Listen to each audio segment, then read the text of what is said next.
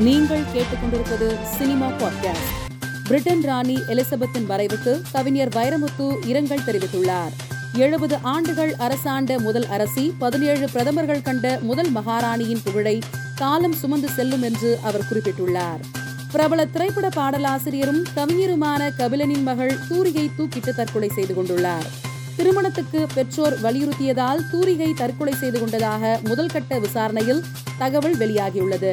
இயக்குனர் பாரதி ராஜாவை சென்னை நீலாங்கரையில் உள்ள அவரது இல்லத்தில் முதலமைச்சர் ஸ்டாலின் மற்றும் கவிஞர் வைரமுத்து நேரில் சென்று நலம் விசாரித்தனர்.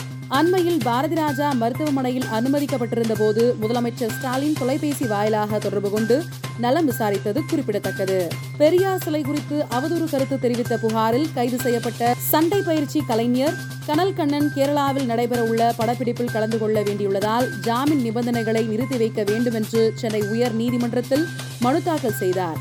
இந்த மனுவை விசாரித்த நீதிமன்றம் தினமும் ஆஜராக வேண்டும் என்ற நிபந்தனையை இன்று முதல் பதினேழாம் தேதி வரை நிறுத்தி வைத்து உத்தரவிட்டுள்ளது. இயக்குனர் யுவன் இயக்கத்தில் கவர்ச்சி நடிகை சனி நடிக்கும் ஓ மை கோஸ்ட் படத்தின் டீசர் இன்று வெளியாகி சமூக வலைதளத்தில் வைரலாகி வருகிறது. இயக்குனர் லோகேஷ் கனகராஜ் இயக்கத்தில் அண்மையில் வெளியான விக்ரம் திரைப்படம் நூறு நாட்களை எட்டியுள்ளது. இதற்கு நன்றி தெரிவித்து கமல்ஹாசன் தனது சமூக வலைதள பக்கத்தில் ஆடியோ ஒன்றை வெளியிட்டுள்ளார்.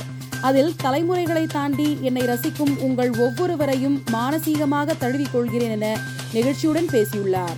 மேலும் செய்திகளுக்கு மாலைமலர் டாட் காமை பாருங்கள்.